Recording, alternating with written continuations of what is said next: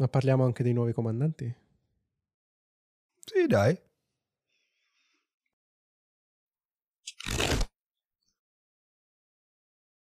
Oggi parliamo di Commander.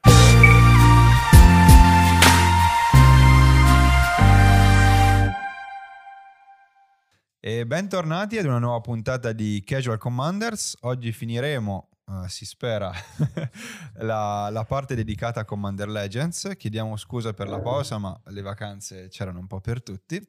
E quindi anche con un po' di ritardo andiamo a, a finire il ciclo, o comunque questa fase conclusiva, anche perché adesso c'è Caldem, quindi dovremo parlare anche di quello a breve. Allora, come struttureremo la, la, puntata di oggi? Allora, abbiamo visto un pochino come funzionava il set nella puntata scorsa. Oggi parliamo un po' delle carte vere e proprie. Uh-huh. Per farlo abbiamo pensato di iniziare con quelle che sono le carte imprescindibili, cioè le carte di cui tutti parlano, di cui già sapete, sapete già tutto, quindi le nominiamo perché così gli diamo il giusto spazio, nel senso bisogna sapere quali sono, diciamo, e, e dopo ce le, togliamo, ce le, togliamo, di mezzo e iniziamo a parlare un po' di quali sono i cicli di carte, sempre per avere un'idea generale del set, e poi un paio di carte per colore che ci sono piaciute veramente. Quindi inizierei subito a bomba con quelle carte più importanti. Iniziamo dal più discusso di tutti, il Lotto Gioiello. Il Lotto Gioiello è un Black Lotus che funziona solo per il comandante. È stato super discusso perché sembrava rompere il formato, la gente lo voleva bannato, tutti in panico. In realtà non è così forte, è chiaro che è molto utile per comandanti che magari costano 4 mana e possono scendere al turno 1. È forte veramente in realtà solo, quasi solo o nel competitivo o nei mazzi che in realtà utilizzano gli artefatti. Gli artefatti, per tipo cui anche Urza. esattamente Urza lo possiamo giocare a turno, a turno 1 e se lo peschiamo durante la partita è comunque una mox se abbiamo giù il nostro comandante. Sì, vero è che magari in alcune situazioni questo potrà risultare anche una carta morta perché appunto ci sono, ci sono anche carte che appunto rimangono in gioco e magari ti fanno anche due mana, vedi Sol Ring ad esempio. Tutti i turni. Eh, esatto, e comunque sì, in generale mi sembra una, una carta che è stata un po' uh, sovrastimata anche per, forse veramente per la somiglianza a Black Lotus e basta. Ok, andiamo veloci e rapidi con la prossima, Opposition, Opposition Agent, un'altra carta super discussa, è una carta che appunto permette di contrastare i tutori. E anche questa è stata una carta estremamente criticata. Eh, devo dire che questa magari, pensando non so a Commander Competitive, può essere un pochino più problematica rispetto ad altri tipi di, di contesti, perché comunque Competitive diciamo anche che ha che è un gioco abbastanza diverso dal, dalla parte casual di Commander, usa tantissimi tutori e quindi avere questo in campo può essere problematico. La cosa interessante è che nel meta competitive eh, è anche più facile avere delle risposte pronte per neutralizzarlo, per eliminarlo, quindi io credo che sia una non, gio- non gioco competitive, ma credo che sia una carta che nel suo meta può comunque funzionare. Nell'ambito casual L'unica cosa forse un po' punitiva è che ferma anche le terre e quindi i mazzi ramp vengono rallentati. Però è anche vero che i mazzi ramp sono molto forti e quindi rallentarli un po' da turno 3 non è una cosa così sì, magari in alcuni drammatica. mazzi in cui c'è la necessità di avere dei colori specifici può essere fastidioso, ecco, questo senz'altro. Andiamo avanti con Hull Breacher, sfondascafo. Eh, questa creatura eh, è molto, sì, dà fastidio anche questa perché mm, ne stavamo parlando anche prima, è una versione anche, direi, anche più forte di Smothering Tight. No, di, di Narset. Di, di Narset, esatto, scusate. Anche peggio. E perché il problema è che gli avversari al posto che pescare noi faremo il, il, il, token, la pedina, quindi questo oltre a impedire ai giocatori di pescare ci permette anche di fare un sacco di, di, di token artefatto. Sì, la cosa più mh, drammatica forse di sì. questa carta è che potremo giocarla e con il blu avremo sicuramente a disposizione una carta come Windfall o altre carte che fanno ruota, per cui sì. possiamo giocare lui o nell'end step o anche nello stesso turno, comunque 3 mana più 3 mana è molto mm. raggiungibile. Fare ruota, togliere tutte le carte dai nostri avversari, fare un sacco di tesori, avere la mano piena, rigiocare tutto quello che vogliamo è molto molto forte questa. Sì, è sì, pericolosa. La, la, cosa, stavo pensando, la cosa che dicevo di Smoker Tight è che comunque a confronto con questa carta gli avversari hanno possibilità di pagare e quindi hanno comunque un margine. In questo caso è in campo e crea problemi. E fa tutto. Quindi sicuramente nei mazzi blu, ma non solo in mazzi mono blu, anche in altri mazzi vedrà, vedrà gioco. Forse adesso arriviamo alla carta che ci è piaciuta di più, forse tra, tra quasi tra tutte quelle che, ci, che, sono uscite, che è Ruota della Sfortuna. E beh, interessante, no? Questa, questa possiamo parlare un attimino di più perché è importantissima perché è quasi una ristampa di Wheel of Fortune, quindi di una carta che costa l'ira di, di Dio, Dio certo. che in questo momento è nella reserved list, quindi non potrà essere mai ristampata teoricamente, ma ehm, abbiamo la possibilità di usarla veramente con un piccolo upside, downside, non si sa bene. Mm. Questa magari la leggiamo. Sì, allora ogni giocatore sceglie se- segretamente un numero pari o superiore a 0, poi tutti i giocatori rivelano quei numeri contemporaneamente e determinano il numero più alto e quello più basso, eh, rivelati eh, in questo modo. Uh, no, scusate. sì, ok. La ruota della sfortuna infligge danno pari al numero più alto a ogni giocatore che ha scelto quel numero e ogni giocatore che non ha scelto il numero più basso scarta la propria mano, poi pesca sette carte, quindi fa Wheel of Fortune. Ehm, questo secondo me è interessante proprio in Commander, perché ovviamente non, non so se in, uh, se in altri formati potrà essere una cosa interessante. Penso di no comunque. E la cosa interessante di questa carta è che innanzitutto gli altri giocatori hanno una scelta. Se i giocatori scelgono zero, molto probabilmente lo faranno perché non hanno bisogno di scartare la propria mano, visto che zero è il minimo che si può scegliere. Esatto, se una persona sceglie zero terrà sempre la sua mano. Esatto, e poi c'è anche, non so, quel anche un po' di mind game, nel senso che non sai cosa sceglieranno gli altri. Quindi, secondo me, questa è una carta anche estremamente divertente. Ho avuto modo di giocarla recentemente in un mazzo mono rosso. E devo dire che comunque è stata divertente. Uh, è una cosa che accontenta un po' tutti, nel senso, a differenza della Wheel of Fortune originale, in cui a volte uno non voleva scartare la mano, in questo caso abbiamo delle scelte, no? Sì, è bellissima. Intanto anche perché io la vedo come una ristampa di Wheel of Fortune mm-hmm. e quindi dà accesso a questa carta a chi prima non poteva e con un elemento che in realtà è più interessante perché come dici te questo mind game, questa asta muta che si fa tra i giocatori che vogliono cambiare la mano a puntare un numero che non sia il più basso tra, tra, esatto. quelli, tra gli altri ma neanche il più alto per non prendersi danni diciamo rende molto interessante questa carta. Ci è piaciuta proprio. Allora andiamo alla prossima. Questa dobbiamo citarla, il custode dell'accordo, Keeper of the Accord, è una creatura bianca che ci permette di rampare e di fare creature nel bianco quando siamo rimasti indietro, perché all'inizio della sottofase finale di ogni avversario, se quel giocatore ha più terre, noi possiamo cercarci una, terra, una pianura base e metterla in gioco tappata. Quindi in bianco ci permette di, tenere, di, di, di tenere il ritmo con gli altri giocatori. Sì, è ottima. Cosa che comunque al, man- al bianco manca sempre, la questione terre, eh, di solito se ne parla spesso che magari escono delle carte che hanno degli effetti che sono un po' fuori tema dal colore, in questo caso è una bellissima aggiunta per il bianco perché avendo sempre problemi legati alle terre, mi sembra un'ottima aggiunta anche proprio come dicete per stare al passo con gli altri. Andiamo avanti con eh, Sakashima dei mille volti, molto bella, un comandante secondo me interessante proprio perché uh, permette di copiare uh, evitando la regola del, del, dei leggendari quindi abbiamo possibilità se, lo, se facciamo partner con, cioè, con partner possiamo copiare anche l'altro comandante. E, um, mi piace, non so, che tipi di archetipi potrebbero stare con questo Sakashima? Ma è interessante perché possiamo sfruttare creature leggendarie in molteplici copie all'interno del nostro mazzo, quindi avere delle creature che sono molto forti da sole pensare di averne il doppio è, certo. è, molto buono. Mi viene in mente chiaramente quello che era in Dominaria eh, l'elmo della moltitudine, uh-huh. in questo caso ce l'abbiamo nella command zone e potremo usarlo quando vogliamo, quindi è sicuramente interessante per questo, un, un comandante molto carino. Un altro comandante molto molto forte, sempre monocolore con partner, è Kodame, Kodama dell'Albero dell'Est. Eh, in questo caso è un 6-6 con raggiungere che ci dice che ogni volta che giochiamo un permanente non tramite questa abilità, possiamo mettere un permanente della nostra mano che costa uguale o meno. Uh-huh. Questa cosa intanto ci raddoppia praticamente tutto quello che facciamo, nel senso giochiamo terra dalla mano, possiamo metterne un'altra. Facciamo una creatura che scende con 6, possiamo giocare un'altra creatura che scende con 6 o meno. E, ehm, la cosa molto molto forte per cui ci premeva anche nominarlo è che va subito in combo con una bounce land e con una carta che produca pedine quando entra una terra per esempio, tra gli altri, Toggo, il nuovo comandante eh, rosso, uh-huh. con partner che fa un artefatto roccia quando entra una terra. Quando entra la terra, noi possiamo, quando entra la, la, pedina, scusate, noi possiamo mettere una terra dalla nostra mano perché costa zero quanto la pedina. E se, fa, se giochiamo una bounce land, possiamo giocare la bounce land e riprenderla in mano.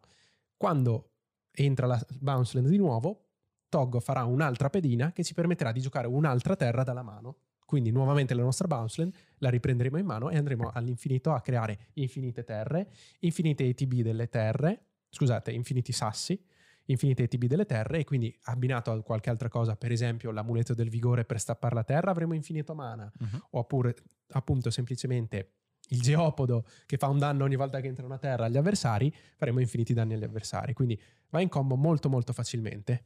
E secondo me era anche l'ora che, non so, anche come lore eh, stampassero una carta su Kodama, abbiamo visto sempre, finalmente è una creatura leggendaria che possiamo giocare. Andiamo avanti con Araumi, eh, che permette di, um, di, dare bis alle, alle, nostre creature nel cimitero. E mi viene in mente, non so, um, Grey Merchant of Asphodel, che magari può essere sfruttato in maniera multipla, quindi magari l'idea di avere appunto vari Gary che attaccano gli avversari e che entrando fanno i danni pari alla devozione mi sembra comunque molto forte. Sì, questo è un ottimo comandante per giocare tutte quelle creature in blu e nero che fanno effetti quando entrano in campo di battaglia, perché se noi pensiamo di rigiocarle dal cimitero triplicate vuol dire sì. che faremo il triplo degli effetti e è molto, molto interessante come comandante e credo che verrà, vedrà molto molto gioco anche per il costo secondo me, cioè ci sta comunque. Sì. Andiamo con Gen, tessitore arcano, molto interessante perché eh, ha a che fare con gli incantesimi, ma in questo caso fornisce a, questo, a, questa tripletta di colori comunque un nuovo archetipo che prima diciamo non era ben supportato.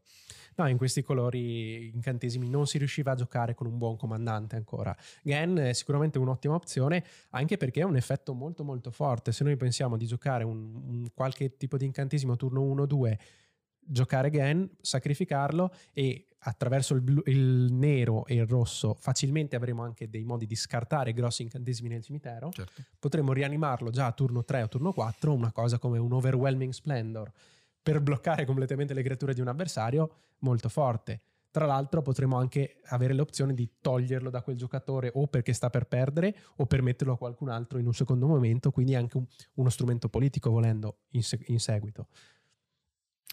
Ok, andiamo con una discreta bomba, forse almeno quello che mi è piaciuto di più tra i commander a tre colori, che è Obeka, cronologista brutale. Uh, tappa, mm, semplicemente tappa e il giocatore uh, di cui è il turno può terminare il turno. Questo ovviamente uh, lo faremo su noi stessi, difficilmente lo possiamo fare sugli altri perché comunque c'è scritto può, quindi c'è, la, c'è una scelta. Però questa è una carta estremamente forte perché va, diciamo, a rompere le regole, eh, di, non rompere le regole, ma di aggirare le regole di tantissime carte. Pensiamo, non so, a uno sneak attack che ci permette di giocare creatura, ma poi la dovremmo, non dovrebbe più rimanere, la possiamo evitare questa cosa qui facendo finire il turno. Pensiamo a rubare pezzo con eh, appunto carte che ti fanno prendere. Eh, no, ehm, pensiamo ad esempio uh, anche all'altro, come si chiama? C'era anche l'altro comandante che potevamo sfruttare con Obeka, il pirata. Araumi.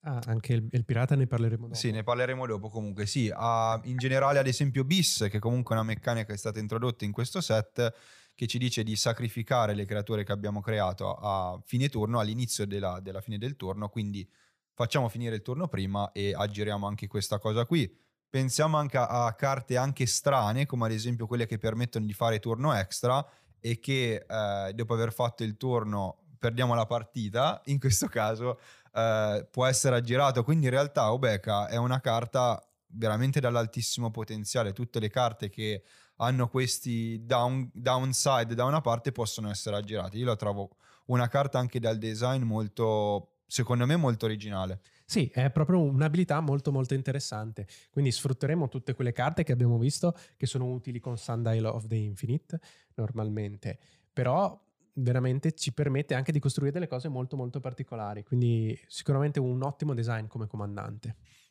Poi concludiamo, se non sbaglio, con Jared Sì. Carthalion, eh, il vero erede. È un comandante, in questo caso Naya, che fa diventare monarca un avversario quando entra in gioco e ci impedisce di diventarlo per quel turno, ma la cosa importante è che quando lui quando noi siamo il monarca, lui previene tutto il danno che riceverebbe e eh, lo trasforma in segnalini più uno più uno. Quindi è un comandante interessante perché può diventare un po' quell'archetipo che si è sempre un po' cercato di creare di mazzi che cercano di farsi, fare danno alle proprie creature, quindi utilizzano le vratte tipo atto blasfemo per fare danni a tutte le creature, mentre le proprie creature sopravvivono o ricevono addirittura dei potenziamenti, come in questo caso i segnalini più uno più uno, oppure giochiamo quelle carte molto interessanti tipo la Staffidol o il Brush Taunter, che quando ricevono danno fanno danno a un avversario. Certo, in generale ti dico, questo è un esempio di carta che mm, anche in generale del set mi piace molto anche a livello di lore, cioè, cioè, percepisci già la lore dalle, dal, dalle Dal abilità, dal funzionamento. funzionamento e dal, dal testo della carta, quindi questo anche sotto questo punto di vista è estremamente apprezzato. Ok, queste più o meno erano, erano le carte che avevamo mm, introdotto, eh, che- di cui dovevamo assolutamente parlare. Ecco, sono le carte che ne hanno parlato tutti, in qualche modo dovevamo parlarne anche noi. E adesso andrei avanti con i cicli che sono stati introdotti in, uh, in questo set e partirei a bomba con le corti. Sì. Allora, che cosa sono le corti? Allora, le corti sono degli incantesimi, uno per colore, eh, che scendono tra l'altro con due mana colorati sempre, Mhm. e un, mana- un costo mana generico che cambia a seconda dell'effetto. Fanno en- diventare monarca quando ci fanno diventare monarca quando entrano in gioco e poi hanno tutte un effetto che si triggera all'inizio del nostro mantenimento. Questo effetto fa qualcosa sempre e quando siamo il monarca ci fa un effetto molto più forte. Quindi anche se ci rubano la corona avremo sempre un effetto tutti i turni, quindi sono molto buone anche per quello. Se riusciamo a tenere la corona, alcune sono molto molto molto forti. Per esempio, iniziamo a vederle, quella bianca ci fa una pedina 1-1 ogni turno, oppure un angelo 4-4 ogni turno, entrambi con volare. Quella blu invece non ci dice molto, fa macinare delle carte. Quella nera a me non convince tantissimo perché fa scartare gli avversari o perdere punte vita. Forse un pochino più interessante Forse quella la rossa. rossa, sì, che ci permette di fare danno all'inizio della, del- del- dell'upkeep, e però arrivando fino a fare 7 danni se siamo il monarca, quindi interessante anche per quanto riguarda mazzi monorossi, mi viene in mente ad esempio Torbran che ci permette comunque di fare due danni in più all'inizio del turno, a prescindere. E la verde forse mi sembra anche la più interessante perché eh, ci fa comunque calare terra e addirittura se siamo monarca ci fa calare creatura, cosa che in alcuni mazzi che magari giocano creature molto costose è estremamente forte. Sì, se noi pensiamo a turno 5 senza aver rampato possiamo calare Esatto. giù un qualsiasi, eh, un qualsiasi Eldrazi, un qualsiasi Sì. Pirexiano, cose del genere, insomma può fare molto male. Sì, anche perché no, è in linea proprio con il verde, cioè a prescindere fai qualcosa di buono e, esatto. e soprattutto fai un gran vantaggio rispetto agli altri, mi sembra forse la più forte tra tutti, tra tutti e cinque gli altari. diciamo di che eh, tra le corti corti, anche quella, anche quella bianca secondo me è molto buona perché comunque fare un token con volare a turno ha i suoi vantaggi, se siamo in un mazzo che li sacrifica comunque può, Sì, può essere utile. Quello è vero, però forse magari il verde è più è una cosa che può essere un po' ovunque. Ecco, Certo, questo sì. certo, è, più, è più utile in tutti i mazzi. Andiamo Ok. avanti, fa- parliamo delle will, delle volontà. Ok, le volontà sono delle, degli istantanei o stregonerie ehm, modali, nel senso che possiamo scegliere eh, le modalità a seconda se controlliamo il comandante oppure no. E sì, sono anche buone con partner perché comunque abbiamo più possibilità di avere i comandanti. Certo. no? Eh, tra tutte, forse quella che spicca di più a me pare evidente sia Volontà di Acroma, una carta che rispetto alle altre boh, eclissa un po' le altre. Eh, questa diciamo possiamo anche dirla, la cosa interessante è che noi possiamo comunque scegliere entrambe avendo il comandante e nonostante ne possiamo scegliere entrambe anche se ne scegliamo solo una è comunque fortissimo l'effetto. Eh, in molti mazzi secondo me può essere una chiusura. Assolutamente. E Mazzi Agro, non lo so, eh, diventa fortissima. Sì, forse per quello non viene nominata così tanto magari da altre recensioni del set, perché richiede una presenza, una presenza sul campo di battaglia di un po' di creature. Ma fidatevi, l'ho giocata più di una volta adesso e ho visto che anche con poche creature riesce a fare molti danni. Perché cosa fa? Ci permette di scegliere tra le due opzioni. Con il comandante le possiamo scegliere entrambi, le opzioni sono di dare ehm, volare, cautela, doppio attacco fino alla fine del turno alle nostre creature. E questa è la prima delle due opzioni. Esatto. La seconda, che si va ad aggiungere se abbiamo il comandante, è dargli lifelink, quindi eh, legame vitale, indistruttibile e protezione da tutti i colori, il che significa pure imbloccabile, se non dagli artefatti. Quindi vuol dire che nost- le nostre creature attaccano del doppio, rimangono stappate, volano e sono imbloccabili dalle creature colorate. E pensiamo anche che lo puoi utilizzare anche al contrario, nel senso se c'è, rimo- se c'è, una rimozione io li posso proteggere il mio board, quindi... Assolutamente, questo è un istantaneo, quindi... Incredibile. Versatile, utile, è una chiusura, protegge il board appunto anche dal, da una bratta magari come quelle che dicevamo prima che fanno danni, mm-hmm. quindi è proprio splendida. Le altre invece... Le altre, sì, forse l'unica che mi viene da dire che può essere interessante è Jessica Swill è una carta che comunque per, per tre mana fa tanto, secondo me. Eh, appunto, aggiungi mana, poi riesci a esiliare le carte e giocarle. Secondo me, per mazzi che cercano chiusure, mi sembra una carta quasi indispensabile. Sì, questa è forte. Aggiunge un, un mana rosso per ogni carta in mano a un avversario e poi ci fa esiliare le prime tre carte del, del, nostro mazzo e possiamo giocarlo e possiamo giocarle questo turno. Quindi comunque dice giocare quindi possiamo comunque sfruttarci la terra. Certo. eh, e comunque a costo 3 pesco tra virgolette 3 è comunque molto molto buona. Se pensiamo che poi ci ridà indietro un po' del mana rosso nei mazzi monorossi sicuramente molto sì, buona. anche a due colori è molto sfruttabile è un'ottima, un'ottima carta molto molto solida direi. Sì, sicuramente.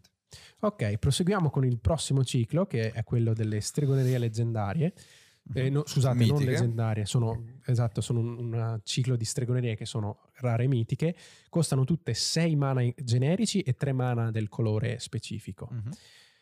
Queste alcune forti, alcune un po' meno. C'è quella bianca che rianima tutti gli artefatti, gli incantesimi e i nostri planeswalker quindi magari in un mazzo Super Friends è molto forte perché certo. pensiamo anche di, che rianima tutti quei tutti quegli artefatti e incantesimi che ci aiutano nella strategia dei Planeswalker e tutti i Planeswalker assieme, quindi può essere anche doubling season e due o tre Planeswalker che entrano insieme e magari fanno abbastanza bello fanno Iniziano tutte le ultime abilità, all'ultima esatto. abilità sarebbe proprio bello quella blu è un portento mostruoso ci permette sì. di scegliere una, una, una istantanea o una stregoneria dal nostro, dal nostro cimitero. E copiarla tre volte. tre volte. Quindi fenomenale si questa. possono fare tante cosine carine. Sì, sì, Fa- sì. Tre volte di seguito. Quindi. Facendola tre volte, diciamo che questa è una di quelle che ti può vincere la partita. Sì. Quella nera è un po' più strana, secondo me. Sì, è, è, un po' più strana, ma secondo me a livello di... Non lo so, a livello di come è stata concepita mi piace. Cioè, il fatto di, di scambiare vita è carina, secondo è, me. È carina, però secondo me può essere utile in alcuni mazzi che sfruttano il pagare i punti vita tanto, sì. come Selenia. Ehm, per cui possiamo abbassarci i nostri punti vita e scambiarli con una mossa sola. In sì. più scambiamo i punti vita di due giocatori e in più guadagniamo una pedina che è grande quanto la differenza tra i due punti vita. Quindi abbiamo anche una grossa creatura a fine di tutto ciò. A me sembra tanto costosa per quello 9 sì, mana no, per questo no. effetto, non mi Appunto, sembra così Solo forte. i mazzi molto specifici secondo me, non è che vedrà gioco in tutto insomma. Ci rimangono quella rossa. Quella rossa a me piace molto perché almeno in ottica group slug può essere interessante. Eh, il fatto di fare danno, pescare molto, secondo me è forte. Io ad esempio l'avrei giocata in Neheb uh, perché ti permette comunque di trovare pezzi, se c'è tanto mana puoi continuare a castare. Mi sembra forte, ovviamente non forte come ad esempio la verde o la, o la bianca, ma secondo me può trovare gioco. Sì, è carina questa esilia un po' una carta per, ogni, per ognuno dei bersagli che scegliamo e fa danno pari al costo di mana. E quelle carte possiamo giocarle fino al prossimo turno. Questo esatto. è importantissimo perché costando 9 difficilmente in una partita normale avremo altro mana a disposizione. Con Neb, effettivamente, quando arriviamo a fare 10-12 mana in un turno, magari arriviamo anche a giocarla e giocarci le O comunque le al turno cose. dopo avrai le chiusure pronte che puoi sfruttare, no? Quindi mi sembra comunque forte. Eh, la verde invece Reshape of the Earth, eh, effetto assurdo, eh, addirittura fino a 10 terre e li metti in gioco tappate. Questa diciamo può essere un'altra carta aggiuntiva per, eh, non so, per carte che hanno delle combo particolari con, col- diciamo con gli ETB, insomma. Sì, de- delle terre particol- in particolar modo, quindi è molto forte. Questa è un po' una um, scape shift Sì, più forte perché non dobbiamo sacrificare le terre, sì, poi Escape Shift costa anche meno, però... costa meno, certo. eh, Però se pensiamo che cerchiamo 10 terre che vogliamo sì, sì. e poi le, le mettiamo sul campo di battaglia, vuol dire anche che possiamo chiudere con, eh, come si chiama, con, con i gate, Sì, con eh, Dragon, no, eh, Maze End. Maze's End, Maze End. esatto, eh, cercarci 10 gate e Eh, esatto. chiudere il turno dopo senza... Sì, poi ecco, Senza bisogna sforzo. aspettare il turno dopo, però in effetti... Ah, questo stavo pensando che se uno vuole fare un mazzo gate eh, dentro al comandante, che dopo ne parleremo eh, sul TAI Tartaruga, in effetti ci potrebbe stare proprio bene. Perfetto. Come chiusura aggiuntiva, ecco. Ok. Ehm, chiudiamo Eh, questo esatto. interessante. Andiamo- ecco, si chiude un ciclo piuttosto che essere introdotto, eh, si chiude il ciclo dei Magus. Ricordiamo che i Magus sono delle creature che hanno delle abilità, che normalmente, delle abilità o degli effetti che normalmente appartengono a carte vecchie di, di Magic, che possono essere stregonerie, incantesimi, terre, eccetera. In questo caso, Magus of the Order è diciamo il corrispettivo creatura di Natural Order e chiude in questo modo il, il ciclo di, eh, di stregonerie, come ad esempio avevamo visto in Magus of the Will. E questa mi sembra una carta che diciamo non è completamente... eh, l- l'aveva detto anche Ga- Gavin, aveva, spi- aveva spiegato perché l'avevano voluta far così, perché comunque c'è un costo da pagare per attivarla. È un costo abbastanza alto perché se pensiamo lui scende a 4, poi dobbiamo attivarlo tappandolo, quindi il turno Aspettiamo dopo, il turno dopo. dobbiamo pagare vabbè, un verde che comunque quello non è il problema, però ta- tapparlo, sacrificare lei e un'altra creatura verde. Esatto. Quindi sacrificare due creature magari in un mazzo verde in cui comunque non abbiamo non giochiamo tanto sul sacrificio. È vero che è facile anche avere dei- delle pedine da parte in un Sì. mazzo verde, però diciamo che è un ma- richiede comunque un- una Sì, preparazione. soprattutto il fatto che bisogna tapparlo per attivarlo Esatto. sicuramente un po' più lento, però almeno abbiamo finito il ciclo e mi sembra comunque ben riuscito, mi piace anche come carta in sé. Sì, sì, comunque eh, ricordiamo Natural Order ci permette di prendere una creatura verde dal nostro Sì. mazzo e metterla in gioco, è molto forte. Sì, sì, sì, sì, assolutamente, soprattutto se magari il mazzo si basa, non so, su delle sinergie particolari, prendere una carta specifica è sempre molto forte. Ok, questi più o meno erano i cicli, io andrei avanti con eh, i cicli dei comandanti. Sono st- Commander Legends è stato un set pazzesco per Commander proprio perché ci Pieno sono zeppo. addirittura 71 nuovi comandanti, e, appunto con vari colori. I monocolori hanno tutti partner, e sono un mitico, un raro e sei non comuni, tra cui i famigli di cui abbiamo già parlato nel precedente video, Per ogni colore. per ogni colore, esatto. E ricordiamo anche che il nero e il rosso hanno addirittura ricevuto un Planeswalker che può essere Esatto. come comandante. Esatto, poi abbiamo i, placewa- i, mm, comandanti a due colori, eh, possibili comandanti, eh, ce n'è uno raro e uno non comune, e e invece abbiamo vari eh, comandanti da tre colori. Esatto, sono 10.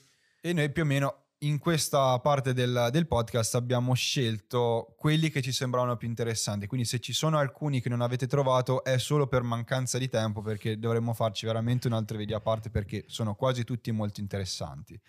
Allora partirei da Arden. Ehm, Arden è interessante perché ci permette di, eh, attac- di mm, assegnare le aure e gli equipaggiamenti che controlliamo. Quindi questo secondo me ad esempio in ottica Voltron può essere interessante, eh, appunto avendo partner è una cosa molto, molto comoda, Mm, non so, mi, mi immagino Rorgrak oppure magari anche Jeska che ci permette di triplicare il danno.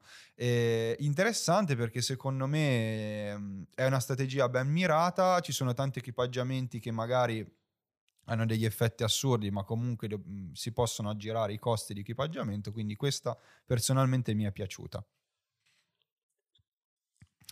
Ok, un'altra carta interessante è Dargo, The Shipwrecker. Eh, anche questa secondo me a livello di design è interessante, mi piace molto il fatto che ehm, ci sia tutta questa questione relativa ai costi. Eh, fare un mazzo secondo me basato su sacrifice, sui tesori, magari accoppiandolo anche con un, uh, con un comandante nero o nero-bianco che sfrutti diciamo i, eh, le volte in cui facciamo, sacrifichiamo creatura o artefatto secondo me è molto forte e dovrebbe esserci anche una bella combo con Pyrexian Altar. Sì, con Pyrexian Altar se noi abbiamo già sacrificato tre pezzi in questo turno possiamo, abbiamo un mana rosso disponibile per giocare lui la prima volta, andiamo in infinito perché possiamo sacrificarlo per guadagnare il nuovo mana rosso per rigiocarlo e lui sarà scontato di due mana aggiuntivi che sono la tassa da comandante eh, perché eh, sa che è stato sacrificato un altro permanente in quel turno da noi. Quindi possiamo giocarlo quante volte vogliamo. Questo ci permette di avere eh, infiniti enter the battlefield della creatura, infiniti eh, effetti in cui lui muore, per cui appunto se lo accoppiamo al nero, al bianco nero abbiamo un sacco di effetti aristocrats, uh-huh. quindi faranno un danno agli avversari o un danno a un avversario e noi guadagneremo una vita, oppure appunto con Purforos potremo fare i danni di entrata. Oppure con una delle nuove carte, c'è una nuova carta che dà cascata ai nostri comandanti, potremo cascare tutto il nostro mazzo, tutto quello che costa meno di 7 e giocarlo dal mazzo. Anche quella ha un, effetto abbastanza interessante, secondo me. Sì, sì, ma immaginare magari di anche giocare artefattini bassi che ti servono appunto per far per sacrificarlo all'inizio. all'inizio. Mi sembra molto carino anche come carta. L'immagine piace un sacco, questo gigante, troppo bello. Ok, andiamo avanti. Ah, questo mi piace Sarà tantissimo. Bello, sì. Questo è di nuovo un altro comandante rosso. In questa edizione il rosso è andato sì, molto, molto, molto bene. bene. E questo è Rograk, il figlio di Rogach. È un coboldo leggendario 0-1 con partner che scende con 0 mana. È rosso e ha eh, attacco improvviso, minacciare e travolgere. È il Voltron più forte della storia, probabilmente.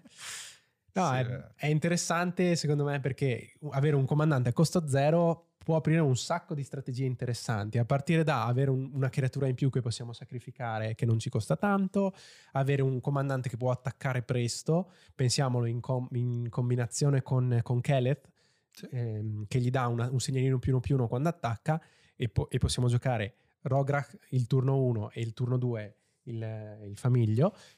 Lui già attacca un, al turno 1 e il turno 2 attacca, eh, al turno 2, scusate, al turno, 2, al turno 3 già attaccherà come un 2-3 con attacco improvviso e minacciare e già lì inizierà a crescere. Se in più ci aggiungiamo degli, degli equipaggiamenti certo. è molto molto interessante secondo me. Eh, proprio... A me piace molto il fatto che sia il primo mm, obiettivamente il primo comandante a costo zero, è molto molto carina sotto questo punto di vista. L'unica cosa che mi viene da dire è che magari essendo proprio il primo comandante che entra in gioco, l- il gran rischio è che si prenda un po' late del tavolo perché entra, entra, in gioco. Per carità, all'inizio non fa tantissimo. Quindi, secondo me, come tutti le, diciamo, gli archetipi Voltron, eh, bisogna trovare un modo per proteggerlo veramente bene. Certo, però anche lì, finché non avrà dei segnalini più uno più uno, certo. delle potenziamenti di qualche modo degli equipaggiamenti, non è, non è minaccioso, nonostante minacciare, eh, non farà paura al tavolo, quindi difficilmente spenderanno dei removal per ucciderlo. E anche se lo uccidessimo lo, lo rigicoremo a, a costo 2, quindi esatto. è comunque molto molto rigiocabile appunto, sì, sì, quindi sì, certo. è economico, quindi eh, anche, anche rigiocandolo due o tre volte sarà molto utile. Tra l'altro mi vengono in mente un paio di quelle carte che hanno l'effetto che si moltiplica per ogni volta che abbiamo giocato uno dei nostri eh, comandanti. Per sì. quelle carte lì, per esempio, è molto forte. Sì, è vero, è vero, è vero. Ok, andiamo avanti con Kamal. Anche questo molto molto bello. Kamal, il cuore di Crosa, fratello di Jessica, dobbiamo ricordarlo sempre questo, è un bestione monoverde che ha costo 8, che è un 5-5 e ha un effetto molto carino che dice all'inizio del nostro combattimento dà semplicemente più 3 più 3 travolgere a tutte le nostre creature. Quindi avremo un overrun tutti tutti i turni. E se pensiamo che a partner possiamo anche accoppiarlo con un, con un comandante che abbia dentro il rosso e iniziamo a usare più di una combat extra vorrei, vuol dire che si sommeranno, quindi avremo più 6 più 6 più 9 più 9 e quindi già lì diciamo, è, è, già impensabile, esattamente. Però è un bel pezzone enorme e a me piace tanto perché è proprio monoverde in tutta la sua forza. Cioè, sì, è proprio splendido. la carta monoverde.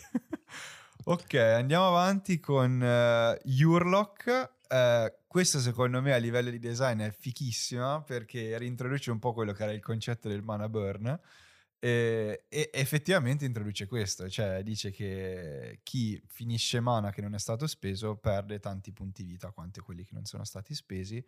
E la cosa carina è che c'è anche questo effetto di, di, fare in modo che tutti gli altri aggiungano mana anche loro. Quindi secondo me, mm, non so, è molto originale, non so a livello di composizione del mazzo quanto si riesca a sfruttare questa cosa qui? Allora, diciamo che ci sono già alcuni, alcune combo facilmente realizzabili, per esempio con ehm, la Sword of, con la, con la, spada dei Parun, se non sbaglio, okay. che possiamo stapparlo per tre mana. Se noi scontiamo sì. questo, aggiungiamo mana, lo ristappiamo, aggiungiamo mana, lo ristappiamo, creeremo mana infinito per i nostri avversari e passando semplicemente il turno, la fase, loro perderanno la vita per tutto il mana che hanno accumulato. E, ehm, al di là delle, di, di, questi tipi di combo è comunque appunto molto interessante perché anche noi subiremo il danno, quindi dobbiamo creare dei, di, delle posizioni in cui riusciamo a sfruttare tutto questo mana e, e, mettere invece gli avversari in modo da non poterlo usare. Per cui carte come, come eh, quella che fa sacrificare le terre se le se vengono tappate nel turno degli altri. Uh, price of, uh, price of, glo- pro, of Progress, credo. O Glory, o glory, sì, sì. Questa carta che vedete qua. Carta 3, carta costo 3 rossa. Esatto. o questo tipo di carte, Warstall per esempio, che mhm. costringe gli avversari a tappare tutte le terre assieme, gli impedisce magari di giocare in altri momenti in cui attiviamo lui e quindi a a perdere i vita. Credo sia Price of Glory, però tanto la vedete qui. eh, ecco. No, ma comunque a me piace sempre vedere carte che in qualche modo stimolano il deck building. Cioè, questo secondo me è proprio una, un bel comandante proprio per questo. Non è la classica carta che ha combinazioni di colori forti, ci metti carte, un po' fai mazzo good stuff, eccetera. Questa secondo me è bella proprio perché è particolare. Sì. E, beh, parliamo anche del prossimo eh, comandante eh, tre colori e parliamo... poi farei un appunto proprio sì, su questa cosa. Ok, parliamo di Archelos. di Maestro Ogway, che è identico al, al tartarugone di, di, Kung Fu Panda. È ovviamente lui. È ovviamente lui, palese. E strano anche come effetto, perché comunque questo è un effetto stacks, diciamo, perché... Potenzialmente. Dice, esatto, finché è tappato gli altri permanenti entrano tappati, finché è stappato entrano, stappa, entrano stappati. Però normalmente come combinazione, diciamo, non... magari ci avrei visto un pochino più il bianco piuttosto che il nero. Sì. Però a me come combinazione di colore piace. E parla- avevamo parlato prima di, di Maze End, eh, questo può essere benissimo un, non so, un Tapland Tribal in cui giochi cose che normalmente sono meno forti, però con lui sono molto più forti. Esatto, perché finché lui è stappato, quindi all'inizio del nostro turno noi potremo giocare tutte le nostre cose per farle entrare stappate, poi lo tappiamo e faremo entrare tappato tutto quello degli avversari, quindi ha questa duplice funzione che è molto interessante e secondo me anche simile ad alcune delle carte che abbiamo visto tipo Opposition Agent se sì. ci pensiamo, è un modo per, per far funzionare di nuovo eh, i mazzi budget. Perché se sì. pensiamo a quello che differenzia magari un mazzo budget da un mazzo molto, molto costoso è la mana base, quindi avere delle terre che entrano tappate che normalmente ci svantaggia. In questo caso sono delle avremo, dual. Esatto, avremo delle dual a costo di 10 centesimi l'una e se giochiamo contro un mazzo veramente grosso che ha tutte le dual land originali, sì, tutte, tutte una mana base che costa anche lì tantissimo. Anche mille passa. Eh, però entreranno tutte tappate, quindi ce la godremo tantissimo. sì, da quel sì. punto di vista è, è molto meta. Come, no, no, no, molto scelta. bello, mi piace. Poi sì, appunto, secondo me è uno stacks assurdo se riesci a sfruttarlo bene.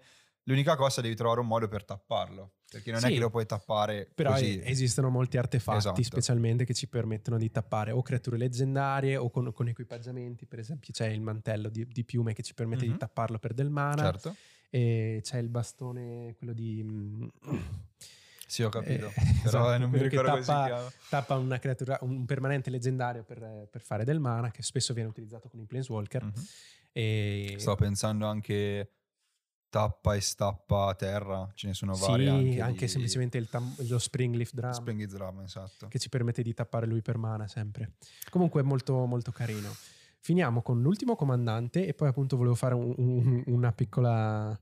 Appunto. Un piccolo appunto, esatto, Ok. perché vedrete, allora questo è l'ultimo di cui parliamo in questa sezione, è un comandante a due colori in questo caso. Mhm. È Zara, Renegade Recruiter, è un, gi- un- un- un umano pirata, 4-3, eh, rosso e blu, eh, a volare, tra l'altro, e quando attacca ci permette di guardare la mano del giocatore in difesa, scegliere una creatura che controlla sul nostro campo di battaglia, tappata e che sta attaccando quel giocatore o un suo planeswalker.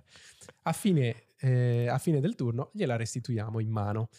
E eh, secondo me è super interessante perché ci permette di giocare ciccioni dalla mano degli avversari Sì. e farli menare direttamente quell'avversario è molto punitiva anche. Sem- di nuovo, contro mazzi che hanno cose forti, questa diventa sempre più forte e questo mi piace. Poi diventa molto forte di nuovo con cose come Sandal of the Infinite che ci permette di tenere la creatura a fine turno, cose che ci permettono di sacrificarla, la nuova tassa nuova dell'anno scorso Sì, ormai non troppo Eh, nuova. che ci permette di, di rimbalzarle a fine turno per cui le terremo per sempre oppure all'interno di Obeka anche di Sì. nuovo fa questo effetto finiamo il turno e ci rimane quella creatura Sì, molto appunto, molto non giocandola come comandante ma come creatura dentro Becca, come dicevamo prima, può essere forte.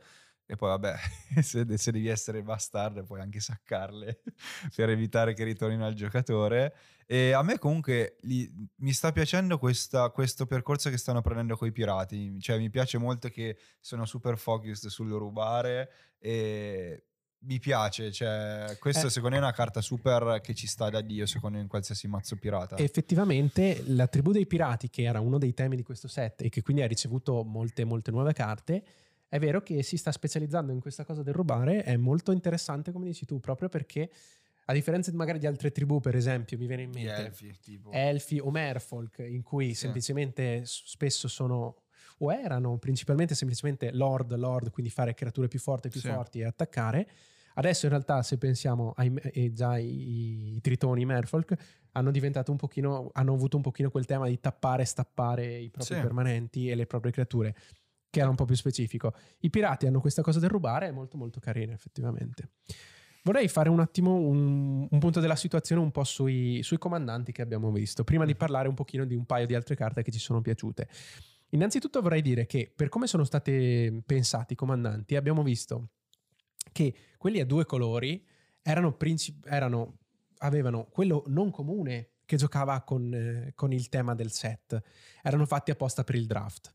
Quelli rari e quelli a tre colori, anche loro tutti dieci rari, ehm, erano un po' più, un po' più liberi e Sì. eh, sono stati molto molto interessanti perché non erano magari non erano così costruiti per il draft, ma erano proprio comandanti molto particolari per quella combinazione di, di colori. Quindi, come abbiamo visto, Get apriva un archetipo che prima non era possibile con quei colori. Oppure Certo. Obeka Sì. che inventa un nuovo tipo di mazzo, o Urlock con questa cosa di, torna- di far tornare il mana burn. Dei mazzi molto molto disparati, dei comandanti che permettono delle strategie strane, diverse. E secondo me è stata proprio una, una cosa bellissima che ha fatto Sì. Wizard perché sono comandanti interessanti. Non è-. Esattamente, sono proprio comandanti pensati non solo per tappare il buco perché ci serve il comandante tribale di quel colore, ok, eccolo. Oppure ci serve un comandante bianco che, si- che sia più forte, ok, eccolo. Questo non lo farà comunque. Però, esatto, ha, ha portato delle strategie belle. Quindi ognuno di questi comandanti mi sembra proprio carino e ognuno ha qualcosa da dire. Sì, io spero che comunque questo trend lo mantengano anche con i prossimi set. Magari mi rendo conto che è più difficile mantenerlo con un set che entra in standard, ovviamente. Sì, chiaramente nei set premiere eh, si è sempre più legati a quelle che sono le Esatto. tematiche del set. Non si può fare Esatto. una cosa come Urlock Certo. che non c'entra niente. No, mh, nel senso, in questo caso è stato bello perché hanno mantenuto sia quelle meccaniche che ti servono per fare il pre-release, il draft, eccetera, eccetera. Però si vede anche che c'è stato tanto lavoro a livello di game design. Comunque hanno detto che ci hanno lavorato da tantissimo a questo set Sei e anni. si nota che comunque c'è una certa cura. Proprio perché ci sono carte che sono state studiate, probabilmente le avranno testate, avranno. Beh, quello è ovvio, si spera sempre. Ma la cosa interessante è che dicono: Ok, facciamo questa cosa particolare, vediamo la community come reagisce e come può creare i mazzi con queste cose particolari. Quindi, secondo me, se uscirà un, un, altro Commander Legends, è questa la strada da seguire. Cioè, avere sia le carte che in draft sono sinergiche tra di loro, eccetera, ma fornire molte più possibilità di costruzione del mazzo, che secondo me è alla base del divertimento di, di Magic in generale. Ok. Adesso cioè, faremo una piccolissima e breve selezione di carte per ogni colore, neanche tutti i colori, perché alcune carte era giusto parlarne e partirei allora subito con il bianco, con Arconte dell'incoronazione, carta estremamente interessante anche per come è stata concepita. Uh, dice che quando entra nel campo di battaglia diventi il monarca e finché sei il monarca i danni uh, non ti fanno perdere punti vita che dire, in ottica magari Pillow Fort, che comunque va sempre un po' a braccetto con Group Hug, mi sembra molto forte perché eviti, che, eviti di, di farti perdere la, la, la, corona in qualche modo e rimani sempre nel tuo, no? nella tua gabbia nel, in modo che appunto gli altri non possano darti fastidio. Diciamo che sono disincentivati ad attaccarti, nel senso che se ti attaccano possono prenderti la corona perché sì. ti infliggono il danno, ma per quell'attacco non perderai punti vita, quindi anche semplicemente scoraggiare un attacco di un giocatore con tante tante creature, magari cerca di attaccarti con una per prenderti la corona, ok, e riuscirà. Comunque è un 5-5 volante che può bloccare benissimo. esatto. Tra l'altro, mi viene in mente, può essere di nuovo molto utile anche con Jared Cartelian, per esempio, perché certo. se, se, inizi, se, facciamo danno a tutti i giocatori con, con, con, con carte tipo terremoto sì. o, cose, o, danni, o carte rosse che fanno danni a tutti, e questo ci proteggerà, quindi anche, anche, all'interno del set può essere molto molto forte. Però sì, è un design che anche a me piace molto questa cosa. Più che altro mi viene da dire che trovo molto forti le carte che sono uscite che quando entrano ti fanno diventare il monarca. Cioè perché comunque hanno una, un effetto aggiuntivo che riesci a sfruttare subito che secondo me a volte veramente è estremamente utile. Sì, molte, molte delle nuove carte del monarca sono, sono state pensate bene. Ripeto, la, il ciclo delle corti, per esempio, secondo mm. me è un ottimo esempio proprio per il fatto che hanno comunque un effetto minimo che avremo sì. sempre, quindi eh, le, le trovo molto belle per quello. Ok, andiamo avanti. Andiamo avanti. La carta che a me è piaciuta tanto del bianco è annientare i ranghi. Questa è una, è una stregoneria a costo 3 più 2 bianchi che distrugge tutte le creature e i planeswalker che non sono comandanti. Quindi è una vratta Mm, potrà sembrare noiosa, però a me piacciono molto le vratte che permet- cioè, mi permettono quella flessibilità di tenere il mio comandante nei mazzi in cui baso la mia strategia sul mio comandante, per esempio i mazzi Voltron o anche mazzi combo che usano il comandante per cose particolari o semplicemente per non dover pagare altri 15 mana per giocare il mio comandante. Eh, mi, piace, mi, piacciono tanto. Questa in più distrugge i Planeswalker, quindi anche quella è un'ottima cosa che sta introducendo Wizard man mano.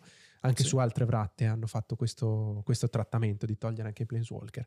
E I mazzi Voltron appunto ne, ne, gioveranno tantissimo secondo me di una carta del genere che ci permette di togliere tutti i bloccanti, se non magari i comandanti degli avversari e di nuovo se li attacchiamo saranno costretti a decidere se sacrificare il loro comandante per bloccare o se prendere una caterva di danni in faccia. Chiarissimo. ok, andiamo avanti con il blu. Uh, ecco, questo Anfin, Anfin ammutinato, uh, molto interessante perché comunque aggiunge una rimozione in più. Uh, alla fine è una sorta di, non so, biswitin, perché comunque creiamo una, una pedina al posto della, di cosa distruggiamo, però eh, ricordiamoci che c'è anche bis, questa cosa la possiamo sfruttare multiple, cioè in maniera multipla, quindi mi sembra a mio Mol- parere molto forte. Molto molto forte e esilia. Esilia tra l'altro, quindi, quindi, in blu è un removal molto potente. Poi difficilmente troveremo salamandre perché esilia è una non salamandra, però suppongo che comunque diciamo ancora che, non ce ne sono diciamo abbastanza. che se la rigiochiamo in bis non possiamo togliergli anche la pedina. Esatto, però mi sembra Ce comunque... ne faremo una ragione. Però ecco, in generale mi sembrava giusto citarla perché mi, mi è sembrata forte. Questa altra invece secondo me è molto carina. Questa è meravigliosa, si chiama Sbagliare strada. È un altro removal, tra l'altro è blu, questa volta vince con i removal. È un istantaneo a costo 3 e, d- e, dice che un avversario bersaglio prende il controllo di una creatura bersaglio. Quindi potremmo dare una creatura non nostra, potremmo dare la creatura del giocatore A al giocatore B scambiare le carte in tavola. È, è carino perché ci può, ci può, proteggere da un attacco, sì. perché mentre attaccano possiamo darla a un altro giocatore, altri- altri- automaticamente quella creatura non sta più attaccando perché Esatto. non è più il giocatore che li controlla nel suo turno. E, e in più è uno strumento politico meraviglioso perché possi- potremmo dare una carta forte a un giocatore che magari è messo peggio in quel Mhm. momento, quindi comunque bilanciare un po' la situazione e quindi funziona un po' come un removal in quel caso, ma potremmo anche dare un comandante, per esempio, a un altro giocatore che non ha sinergie o anche semplicemente una carta che non ha sinergie nel mazzo di un altro giocatore. Certo, o magari ha dei giocatore. costi che non puoi pagare. Sì, anche semplicemente per il colore, esattamente. Quindi è proprio Eh, interessante. mi immagino anche, non so, archetipi che si basano sul regalare cose agli altri. Chiaramente una carta, Tipo per esempio Zedro, Zedro, ad esempio, può essere molto carino. assolutamente. Eh, Però ci permette anche di farlo con gli altri, quindi eh sì, gioca è- nella è tematica del interessante, mazzo, certo. però con carte che prima non aveva, Non so, imma- accesso. anche, anche semplicemente scambiare i comandanti degli avversari può essere comunque una cosa super divertente. E come dici te è uno strumento molto politico. Ok, nero non ce ne sono tantissime che ci sono piaciute, forse il nero era quello un, un pochino più C'è un po' triste, deluso, diciamo. sì, diciamo ecco. che come carte non c'era nulla che ci, sembra- ci sembrasse così particolare o che ci ispirasse qual- quattro chiacchiere. La maggior parte delle carte erano tutte, quasi tutte a tematica elfi, tribale. Sì, magari era- ci sono state anche delle forti, non so, delle ristampe anche buone, appunto c'erano Sì. i tutori, però anche lo stesso Tevesh Zat eh, è carina, però mi sembrava comunque meno originale rispetto alle altre.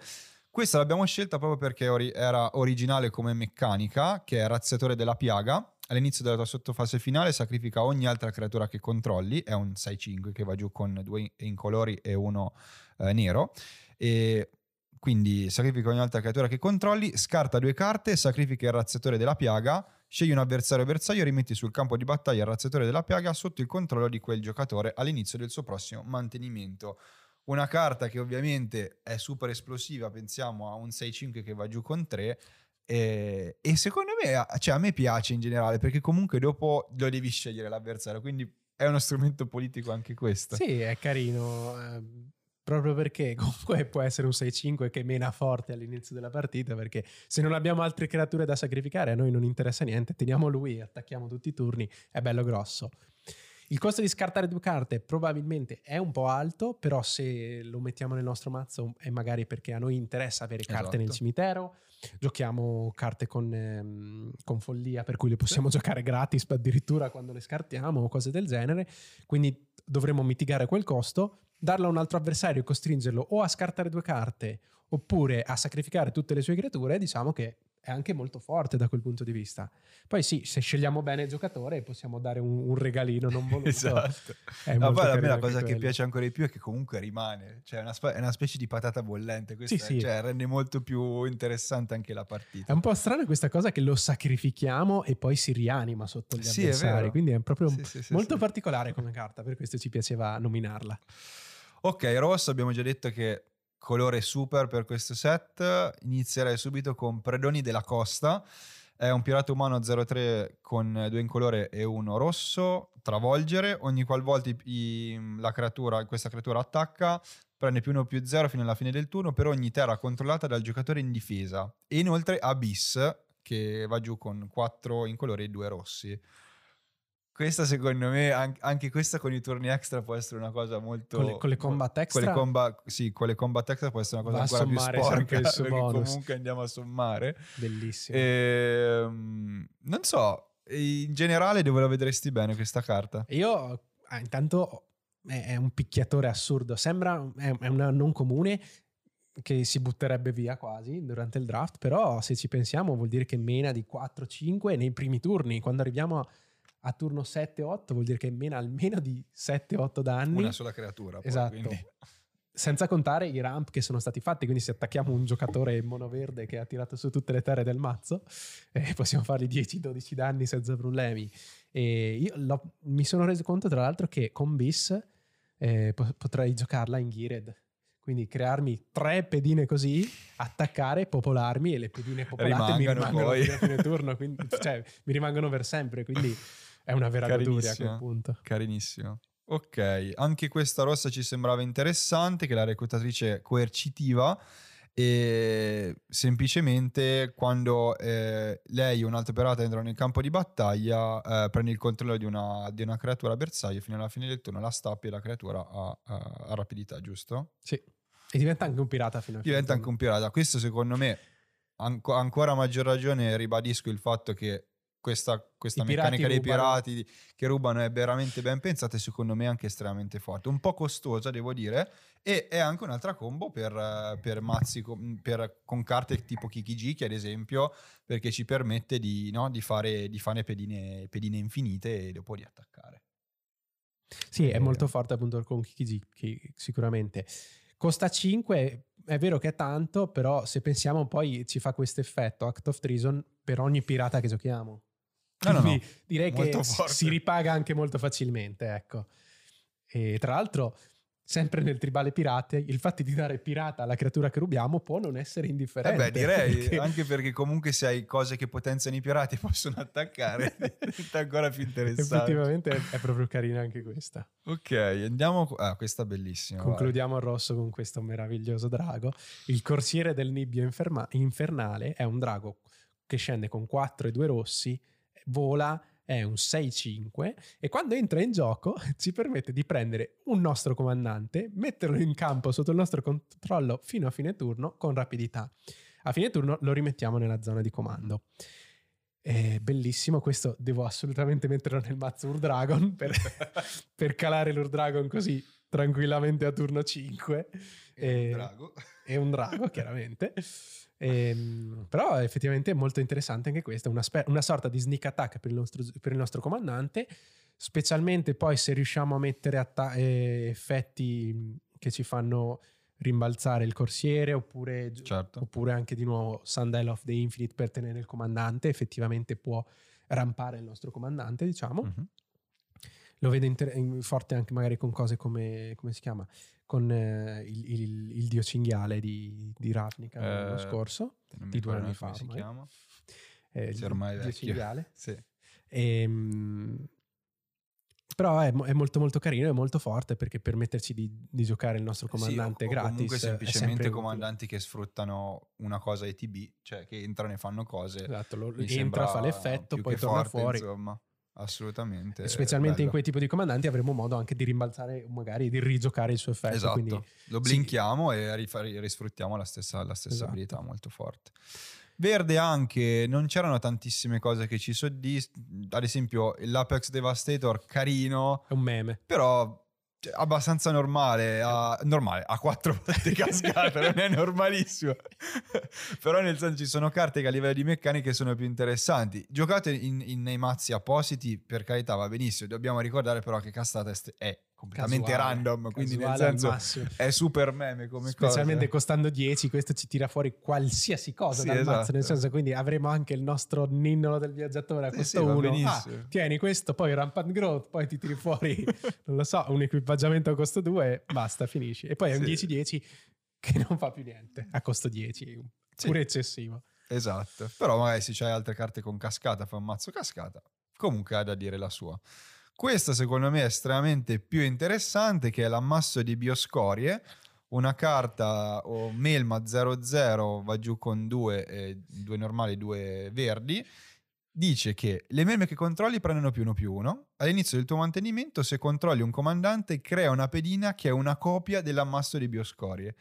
Boh, questo secondo me è stracarino anche, a parte farlo anche in ottica tribal, cioè fare proprio tribal melme secondo me è carino. E poi aggiunge comunque un effetto che non è poi così solita, no? Una cosa del genere. No, è proprio, proprio bello. Mi piace questa cosa che diventa sempre poi diventa più, sempre, sempre più forte, forte, visto che comunque da un effetto statico in cui le meme prendono più uno più uno, è una cosa che va sempre più avanti, sempre esatto. più avanti, sempre più avanti. E, ognuna, e ognuna di loro si copierà, quindi anche il loro numero diventa mani- eh, aumenta in maniera anzi la, cosa più ass- anzi, la cosa più assurda è che difficilmente non li potrai mai rimuovere con bersaglio singolo, perché comunque sarà una copia, avrai comunque lo stesso problema. Dopo, dopo il primo turno, sì, esatto. se, riusciamo, se riusciamo a tenerci. Quindi diciamo che è una cosa che puoi contenere facendo vratte, però comunque è una carta che si difende benissimo sotto questo punto di vista. Certo, molto molto bella. E l'ultima carta verde di cui parliamo è il druido intreccia radici. Questo è un druido elfo che scende con 2 e 1 verde. Quando entra in gioco sotto il nostro controllo, ogni avversario può scegliere di cercare nel suo mazzo fino a tre carte terre base Mhm. e le metterà in gioco, sotto, sotto- le metterà in gioco tappate, però ne metterà una sotto il nostro controllo e due sotto il suo. Questo significa che ogni avversario di per sé sarà in vantaggio singolarmente rispetto a noi, perché cercherà due terre e ce ne darà una. Ehm, però sul totale noi avremo cercato tre terre, se- chiaramente Se tutti scelgono. se tutti scelgono di farlo. Esattamente, questo della scelta è forse il, nodo più dubbio di questa carta, nel senso che se gli avversari decidono di non cercare nessuno le terre, noi avremo giocato un 2-1 a costo 3 che non fa nulla. Certo. Però io la vedo come un po' come Tempt with Discovery. Tempt with Discovery sappiamo che è molto forte e che non bisogna mai dire di sì. Perché se, il gioca- se ogni giocatore dice di sì, ogni avversario cerca una terra, il giocatore che l'ha giocata ne cerca quattro. E sono terre che vogliamo addirittura in quel caso. Sì. Quindi avrà un vantaggio assurdo rispetto agli altri giocatori. Mentre in questo caso... Il, Le il- scegliamo anche noi quelli da dare all'avversario. Scegliamo quale dare all'avversario, per cui gli daremo spesso un colore che non ha.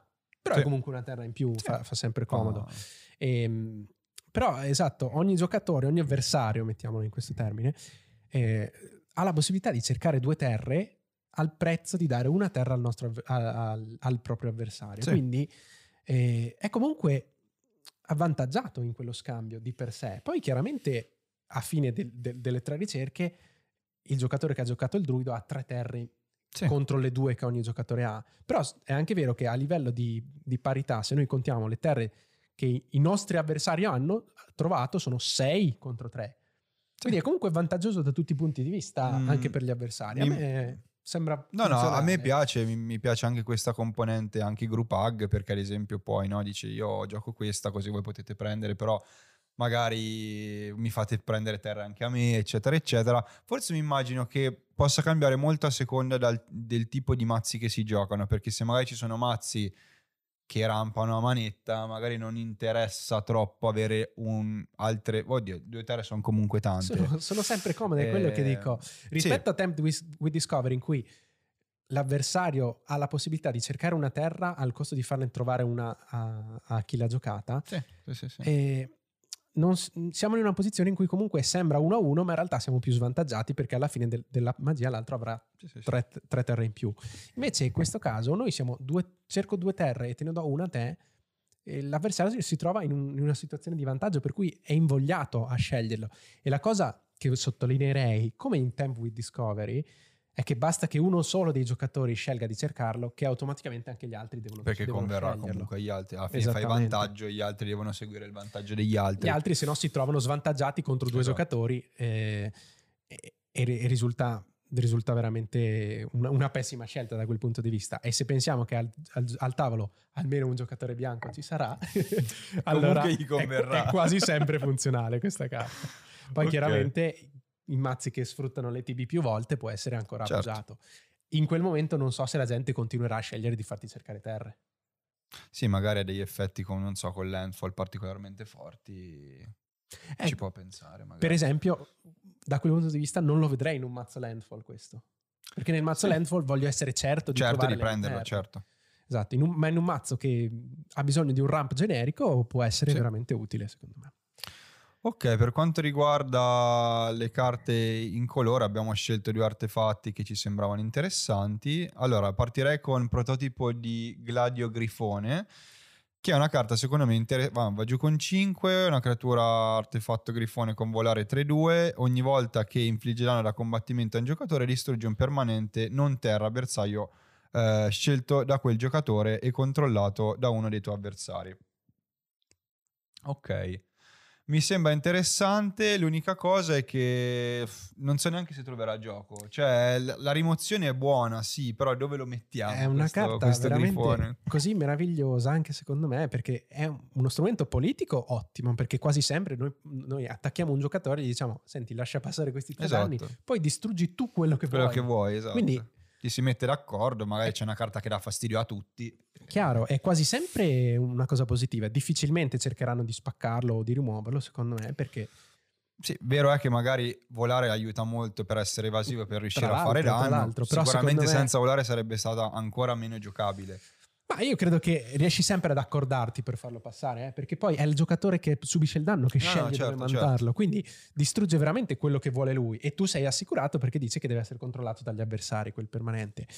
La cosa, come dici te, è che è così eh, blanda che potrebbe andare in tutti i mazzi che alla fine non ci sarà nessun mazzo che quando costruiamo Sì. il mazzo diremo ah è proprio questo il removal di cui avevo bisogno secondo me è un po' il rischio di quelle carte che abbiamo visto già altre volte che sono molto belle interessanti però non hanno mh, quella specificità Sì, magari esatto. che le rende utili in un mazzo particolare Però Quindi- devo dire che è stata anche ben pensata come carta. L'idea di far scegliere, diciamo, all'avversario, all'avversario comunque la rende una carta che in Commander certo è se- ideale. se, lo insomma. scegliessimo noi non avrebbe No, lo stesso effetto no, no, assolutamente, assolutamente. sarebbe sarebbe sempre, distru- sarebbe sempre Sì, bloccata sempre sì, sì, distrutta sì, e non varrebbe neanche la pena giocarla perché ricordiamo sono 5 mana è anche Di- quello uno dei fattori un po' Diciamo che se la giochi è forte, però rischi di togliere slot che sono importanti per il resto del mazzo. Quindi è per questo che forse potrebbe non trovare gioco. Però in un mazzo che sfrutta i combattimenti, sfrutta il fare Sì. danno, secondo me mh, mi viene da dire anche come archetipi il Boros spesso, Sì. e è un buon removal specialmente per colori che non hanno removal così assoluti, non Certo. così tanto. Poi lo puoi giocare ovunque perché è in colore. Esattamente, quindi è molto interessante comunque. Ok. Di quale vogliamo parlare adesso? Del, del prossimo? Ma eh, possiamo citare la- la- l'armatura del Commander, che è, Sì. una- è un equipaggiamento a costo 1 che equipaggia i comandanti a costo 3, oppure a 5 co- equipaggia una creatura qualsiasi. Mhm. Da più 3 più 3 e protezioni dai, comanda- dai colori che non abbiamo nei nostri comandanti. Sì. Quindi magari in, in ottica monocolore è anche più forte. Sì, Eh, Sicuramente. Se lo, gio- se lo giochi su Lord Dragon non, ha senso. Non- non- ovviamente. o su, Golo- o su, su Golos. esattamente. Non, non serve a molto per i mazzi con tanti colori. Questa di nuovo sottolinea un altro dei trend che hanno cercato di fare a Wizard, quindi di, creare, di cercare di aiutare quei mazzi con pochi colori. Sì. Diventa sbroccata nei mazzi che usano comandanti in colori. certo. Perché se noi abbiamo un, un Kozilek a cui mettiamo questa, ha protezione da tutti i colori. Diventa una bella spina nel fianco. Esatto. Carina anche Pietra dell'Orizzonte, artefatto costo 5 che dice che se stai per perdere mana non speso, quel mana diventa invece in colore, simile a quello che fa Crufix, però in, quel caso- in questo caso diventa in colore e si può sfruttare anche in Crufix ovviamente. Sì, con Crufix è di nuovo... Un- la aumenti, insomma, c'è un modo di... Vabbè, in realtà no, è una cosa più ridondante se No, magari chiaro, non hai per- Crufix, eh, Per, eh, per- cioè, per la redundancy esatto, magari. per avere un effetto di assicurazione. È ben vero che Crufix è, è indistruttibile e spesso non è neanche una creatura. quindi- Esatto, quindi diciamo Eh, che... come basterà. dicevi tu, magari in Omnat, che è il Omnat monoverde che accumula il mana verde, può essere utile di più perché Omnat è più facile da rimuovere. Quindi Essendo una creatura. non certo. perderlo tutto il mana che abbiamo accumulato, magari può essere più utile. Ehm, mi hanno detto che è comodo anche in, in Neb. Sì, anche può essere Accumulare comodo. tutto quel mana rosso potrebbe essere. Può utile. essere, cioè in quel caso diventa in colore, abbiamo comunque l'Alien Tyrant che ci aiuta, però questo comunque è un altro modo per evitare che tutto quel mana che genera Neb venga sprecato, insomma, quindi può essere sicuramente un'aggiunta interessante. Concludiamo con le terre. Ah sì, se, Queste- se volete, ecco, le uniche terre che ci sembrava Beh, giusto che sono citare, le che sono praticamente quelle, a parte le, Le bo- terre di- di Battlebond. le, le terre di Battlebond che hanno finito il ciclo, e semplicemente c'è una Bounce Land in colore, che è carinissima anche sotto questo punto di vista, è esattamente quello, cioè quando entra nel campo di battaglia fai tornare una terra che controlla in mano al suo proprietario e fa aggiungi due, entra in gioco tappato come tutte le altre Bounce E, e ha un nome bellissimo perché ritrovo dei senza gilda. Sì, esatto, perché non c'è la gilda. Esattamente, riprende quindi proprio le bounce land di Ravnica. E, Quindi e- poi con- questo inutile dire che va in combo, va in con un combo sacco di con cose. un sacco di cose. Eh, Kodama, ad esempio, ne abbiamo già parlato con le Bounce Land. eh, Quindi, comunque, è una scelta interessante. Finalmente i mazzi, i, i comandanti In colore. in colore potranno giocare una Bounce Land. E anche i monocolori. Esatto. E poi Sala della Guerra, terra che aggiunge mani in colore, paghi 3 tappi, paga punti vita pari al numero di colore nell'identità del colore del tuo comandante, pesca una carta. Questo, come abbiamo detto prima, è esattamente un esempio di carta che va bene con i monocolori e comunque si capisce che Wizards ha investito in questo, in questo punto di vista qui proprio perché avvantaggi i, i monocolori e pescare serve sempre ovviamente, no? Sì. E sì, direi che questa è un'ottima staples per i mazzi monocolori, sono anche quelli che possono permettersi di più un, eh, di utilizzare una terra incolore nel Certo. delle terre, è un modo per pescare, a costo 3 più lei 4 è una buona ultima risorsa, diciamo, e comunque al posto di una terra si gioca volentieri. Sì. Bene, queste sono le carte che avevamo in mente, abbiamo cercato appunto di fare un pochino quelle che ci, ci piacevano di più, che ci dicevano qualcosa e come abbiamo visto i comandanti ce n'erano molti che proprio hanno quella scintilla di cui si parlava che, che ci fa anche venire voglia di costruire un nuovo mazzo, di dire provo questa strategia perché è particolare, che è un Sì. po' il succo di Commander Certo. mi verrebbe da dire. E anche nelle carte, nelle carte proprio del set, secondo me ci sono molte, molte carte belle. Non abbiamo poi affrontato bene il tema delle ristampe, però anche lì ci sono state molte ristampe ottime, quindi quando si parla di ristampe, quello che si va a vedere effettivamente è il valore economico, Certo. quindi sapere che sono stati ristampati gli anelli dell'allegro focolare, Three visits, Three Visits, eh, importantissimo, Rack. Scroll Rack o le- il Vampiric Tutor. Esatto. Eh, è ottimo sempre per il formato perché Mana anche Drain. tipo. Mana Drain, Vabbè, Tutte carte bellissime. Tutte carte che sono interessanti solo da un punto di vista di mero mercato, Esatto. purtroppo. Ma è è, che- importante che vengano ristampate. Esattamente, comunque. che fanno comunque del bene perché se si abbassa quel prezzo sono comunque più disponibili Esatto. per la gente e ci si può giocare di più. E quindi Esatto. anche se non siamo quel meta super competitivo magari che vuole, che deve avere il mana drain al posto del counterspell, eh, sapere che due o tre giocatori in più se lo possono permettere comunque fa bene. O se abbiamo la fortuna di aprircelo nella busta, siamo comunque molto contenti. Sì, in generale posso dire che Commander Legends secondo me è un prodotto ben riuscito, ben studiato, divertentissimo anche in maniera limited. Uno magari era un po' scettico all'inizio, diceva vabbè, che giochi limited giocando Commander è impossibile. Invece noi l'abbiamo provato, ci è piaciuto tantissimo. Direi che secondo me questa potrebbe essere la strada da seguire, cioè fare uscire mh, set dedicati a Commander mi sembra comunque una bella scelta, proprio perché Commander sta diventando un formato sempre più giocato, soprattutto per quella, que- per quella fetta di mercato a cui non piace essere super competitivo. Ci sono ca- cose che soddisfano anche i giocatori più competitive, però cavolo, cioè, Commander Legends è per il popolo. esatto, è proprio per giocarci con gli amici. E questa Esatto. È stato un set ben riuscito anche da quel punto di vista, direi che voto pieno, Voto 10. 10. Che dire, allora, grazie per ormai quest'oretta di, di podcast. Come sempre ci vediamo per il TG, state ovviamente in connessione con noi, condividete, mettete mi piace al video, soprattutto se avete domande, richieste, se avete delle considerazioni da fare, ci sono i commenti qua in basso apposta, quindi speriamo anche di creare del dialogo, no? Eh, ecco, la cosa bella di Magic è anche questa, condividere opinioni. certo, e siamo qua per quello. Ok, allora alla prossima. E voi cosa ne pensate? Lasciateci un commento e come sempre ricordatevi di mettere mi piace al video, condividere e iscrivervi al canale. Se volete rimanere sempre aggiornati sul mondo di Magic the Gathering, ricordate di attivare la campanella per non perdere nessuna novità del canale. Da Magic è tutto, ciao e alla prossima!